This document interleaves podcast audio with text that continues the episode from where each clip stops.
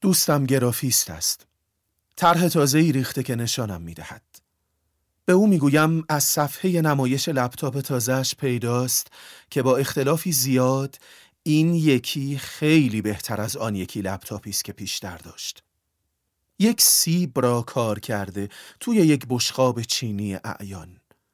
چاقویی سیب را قاچ کرده و قرمزی براغی آرام دارد ظرف را پر می کند.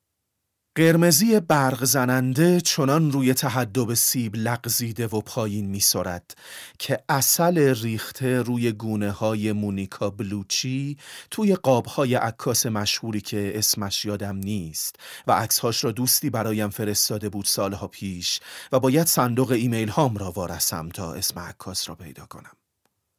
دوستم می‌گوید تبلیغ یک سس ایتالیایی است. یک سس تازه به بازار آمده که چاشنی سیب دارد. می‌گویم نخوردم. می‌گوید تحفه هم نیست. می‌پرسم خورده ای خودت؟ اسم این پادکست New Folder است. New Folder یعنی یک پوشه نو، چیزی که بسا نبوده قبلا. دوستم می‌گوید که سس سیب پاک فاتحه یک وعده پیتزایش را خوانده.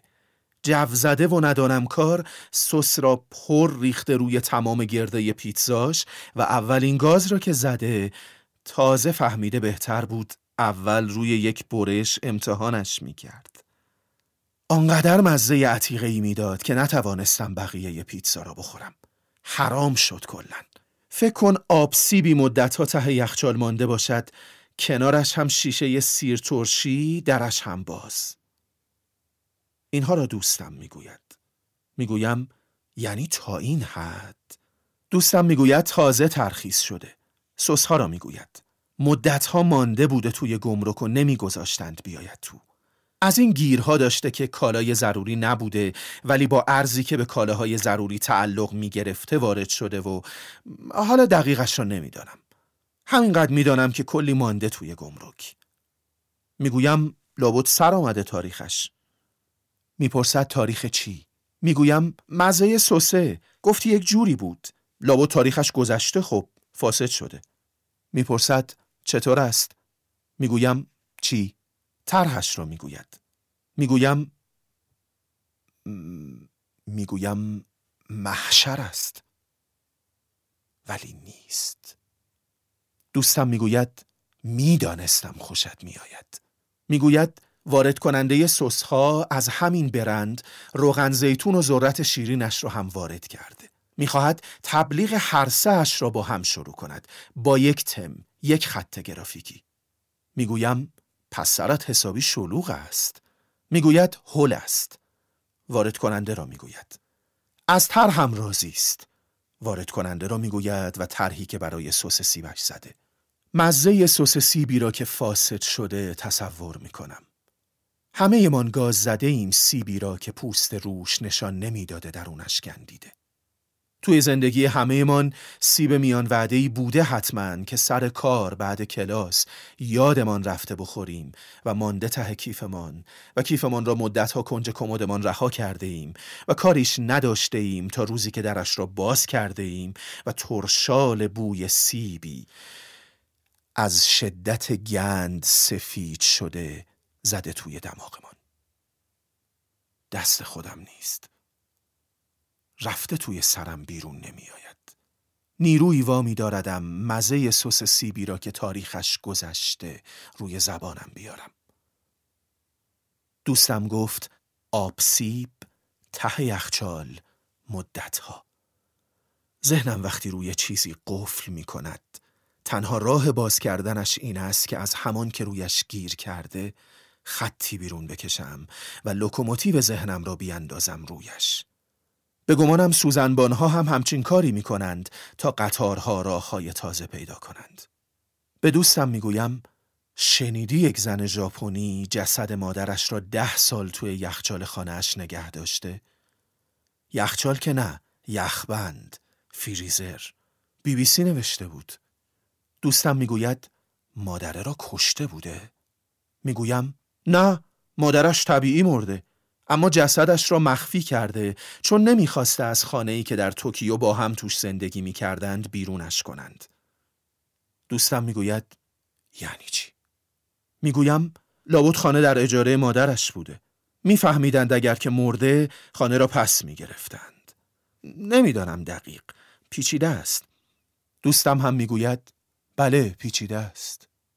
و بدتر می شود سس سیب نه تنها از ذهنم کنده نمی شود که حالا می‌دانم ته یخچالی است که بالا توی یخبندش جسد یک پیرزن است. به دوستم نمی‌خواهم بگویم که پلیس توکیو گفته جسد را برای آنکه توی یخبند جا شود خم کرده بوده دخترش. می‌گویم خیلی حرف استا فکرش رو بکن هر چند هفته هر ماه.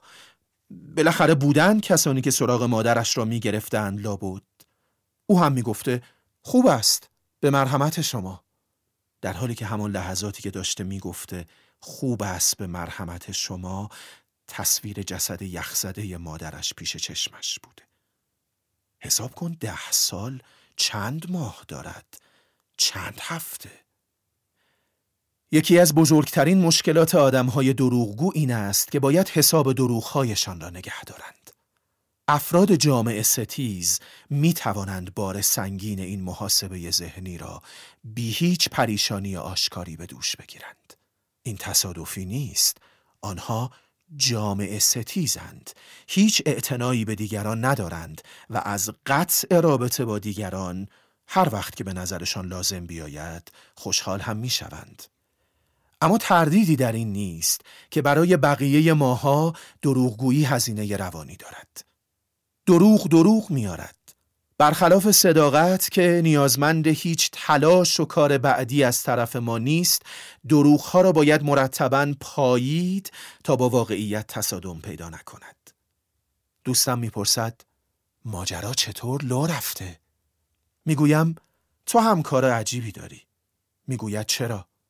می‌گویم چطور می‌توانی برای سوسی که خوردی و میدانی غیر قابل تحمل است طرحی بریزی که تماشاچی هاش ترغیب شوند بروند آن سس را بخرند.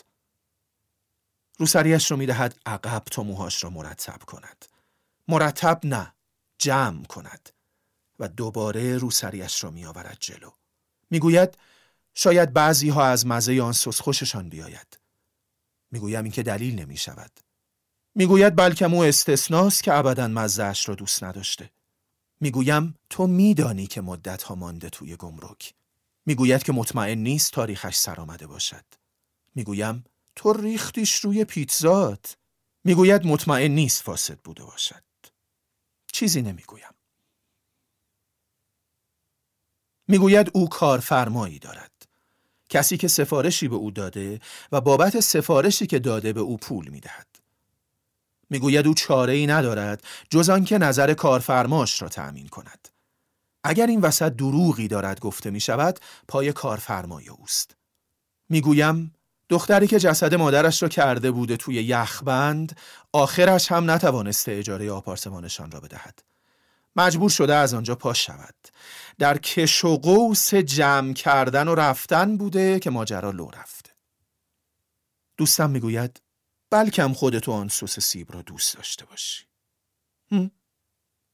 هنوز که نخوردی. باید متنی بنویسم که هنوز تمامش نکردم.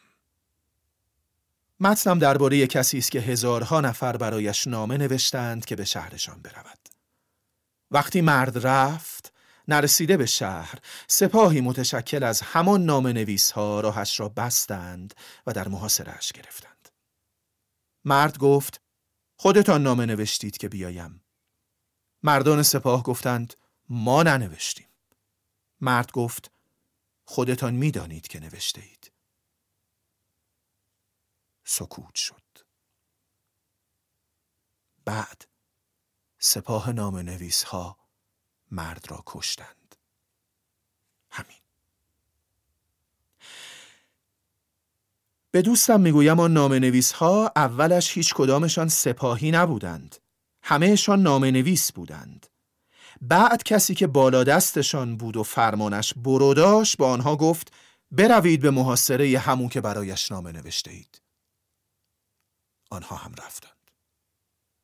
اگر نمی رفتند حتم مالشان در خطر بود یا فرصتهای اجتماعیشان از دست می‌رفت یا فرصتهای کاری یا جانشان در خطر بود یا جان خانوادهشان در خطر بود یا به هر حال هر چه که یک بالادست حاکم می‌تواند تهدیدش کند.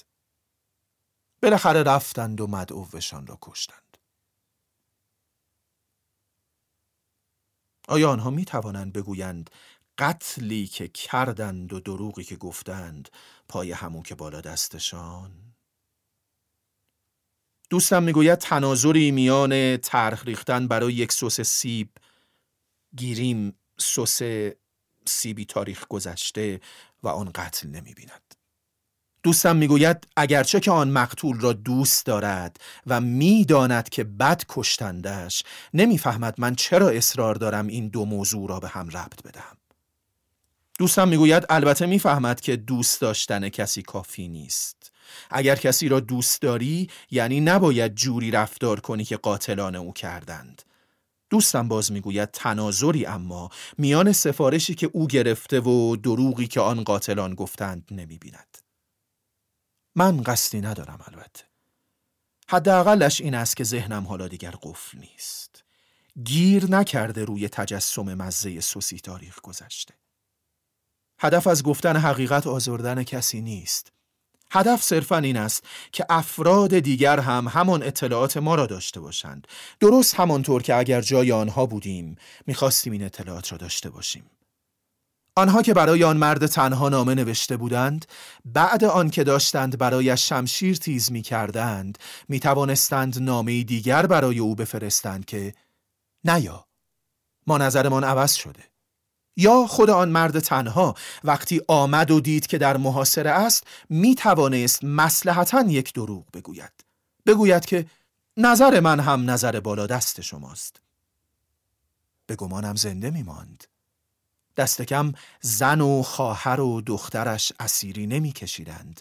جوری نمی‌شد که سپاهی که او را کشت به لاله گوش زن و خواهر و دختر او دست دراز کند و گوشواره هاشان را بکند یا دست سوی گردنشان ببرد و گردن بندهاشان را بیرون بکشد یا طمع کند به لباسهایی که تنشان بود.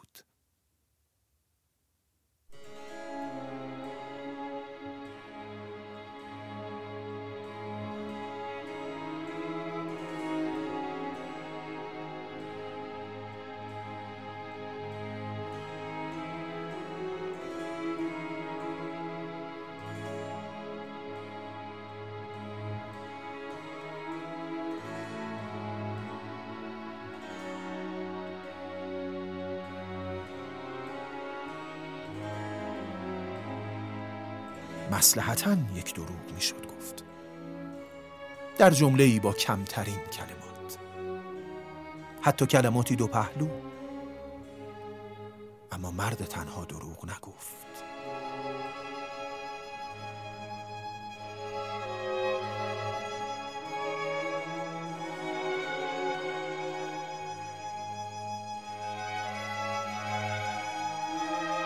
ایستاد وسط محاصره و از غذا با صدای بلند گفت که شما همه می‌دانید که من دروغ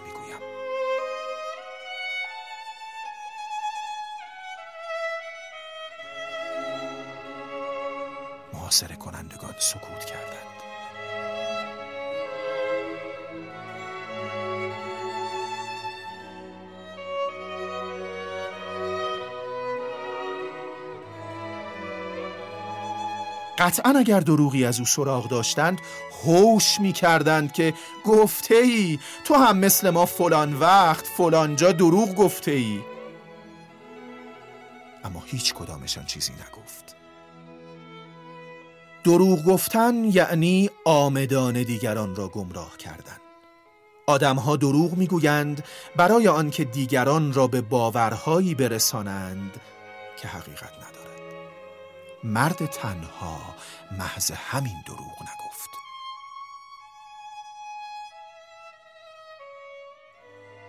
او نخواست که حقیقت نباشد.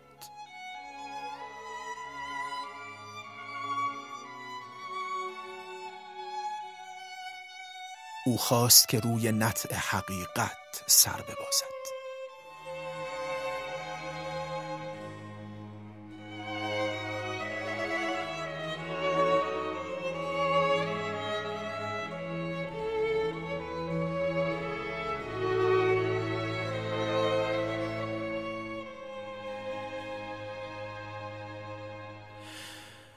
من اینها همه را باید بنویسم. دارم اینها را توی این پادکست می‌گویم تا کلمات ذهنم را ضبط کنم. متنی که باید بنویسم متن یک پادکست نیو فولدر است. پادکست نیو فولدر درباره قتل کسی است. او نوه یکی از پیامبران بود. اسمش حسین بود. او را در صحرایی نزدیک شهر کوفه امروزی جایی در کشور عراق کشتند. اتفاق سال 680 میلادی افتاده است. پادکست نیو فولدر جزئی از رویداد بزرگ تهران 1400 است. و اگر دوست دارید یکی از نیو فولدرها را شما بنویسید یا شما بخوانید یا شما بسازید با من مکاتبه کنید. من یاسین حجازیم. شناسم در تلگرام این است. ادساین حجازی یاسین. و ضمناً اگر توی سوپرمارکت نزدیک خانه یا دفتر کارتان سسی ایتالیایی دیدید که فروشنده تازه توی قفسه ها چیده بود حتما امتحانش کنید. گرافیست آن سس دوست من است. او همه تلاشش را کرده که شما باور کنید آن سس خریدنی است. من در نوشتن این پادکست از کتاب دروغ اراده آزاد نوشته سمحریس بهره بردم. این کتاب را در ایران نشر گمان و با ترجمه شیوای خشایار دیهیمی چاپ کرده. آخرین جملات آن کتاب این است. اگر تصمیم بگیرید دیگر هرگز تحت هیچ شرایطی و با هیچ قسم توجیهی دروغ نگویید در روابطتان چه تغییراتی به وجود می آید؟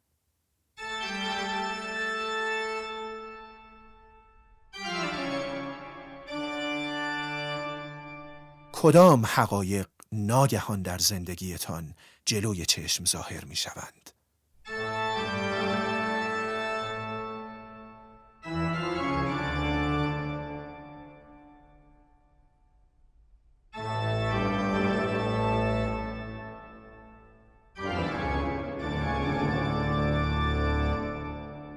بعد از آن چه جور آدمی می شوید؟